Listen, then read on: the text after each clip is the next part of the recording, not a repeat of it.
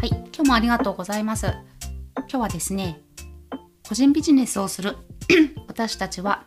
C2C の考え方がいいよというお話ですね。私の個人的な見解にはなるんですけれども、B2B ですとか B2C といった言葉聞いたことあるかと思います。B2B はビジネス to ビジネスになりますね。企業が企業に対してのお仕事をする提供をするサービスをするという流れになるんですけれども B2C に関してはビジネス to カスタマーになりますので企業が個人に対してのサービス商品の販売をするということになりますね。ですので例えば普通のマクドナルドですとかああいった感じになりますね。ユニクロとか。多くの方が購入するものを提供する企業という感じになりますね。C2C になりますともう個人 to 個人になりますよね。ですのですごくそのスタート発信側が B なのか C なのかでだいぶ内容が変わってきます。B になりますと実はですね企業ができないサービスというものがあるんですね。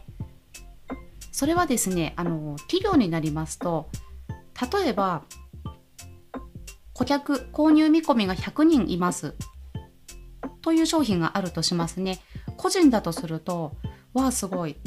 てなるんですけれども、企業の場合はそうはいかないんですね。他にもしかしたら、1000人のお客様が購入見込みがあるな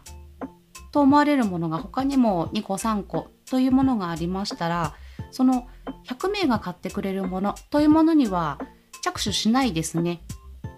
そうですね確実に買っていただけるということが分かっていてもそこに持っていくまでは広告費ですとかプランを立てる人件費ですとか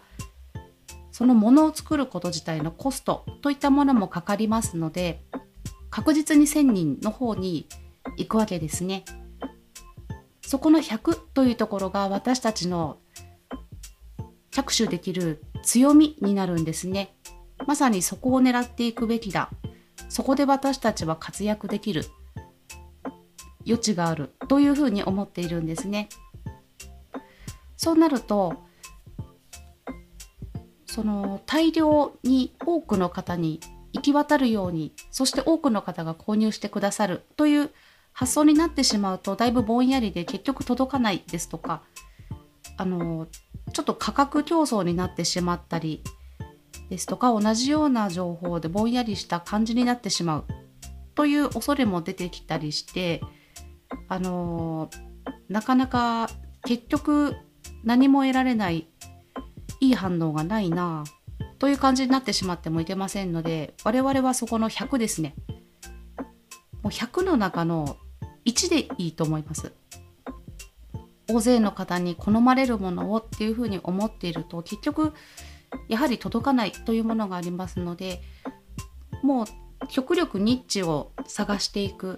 そこで何か困っている方って絶対いると思うんですね。多くの方が求めているものではないもの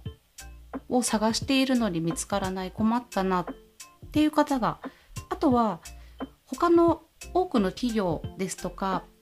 多くの方たちが発信している考え方ですとか方法ですねを試したんだけれどもうまくいかない困ったなって悩んでいる方ですとかずっと何かを探している方っていると思うんですね。そこを私たちは探していってそしてどれぐらい深いお付き合いといいますかサービスができるのかどこまで理解して何ができるのかそういったことをしっかり考えていったり調べていったりもう直接関われるようになればもうどんなことがしたいのかな何がお悩みなのかなという深い付き合いもできるようになるんですね。そうすればそのお悩みが解決してもらえたりそういったことにつながるんですね。ですので私たちは C2C でいきましょうというお話でした。もうこの個人のできることというところの強みをフルに生かすべきですね企業ではできないことが私たちはいろいろできますんで、まあ、何かする時には時間というものはどうしても使っちゃいますけれども大企業と違って広告費広告費が必要だ大々的にやらなくちゃっていうテレビコマーシャルやるよとかそういうことはありませんので費用というものもいろいろこの発信内容ですとか媒体ですとかそういったものを選定していけば費用に関してはかなり解決低価格で済んだり内容によっては無料で済む場合もありますね。なりますのでちょっとその強みを生かしてみませんか？というお話でした。今日もありがとうございました。ではまたあっこでした。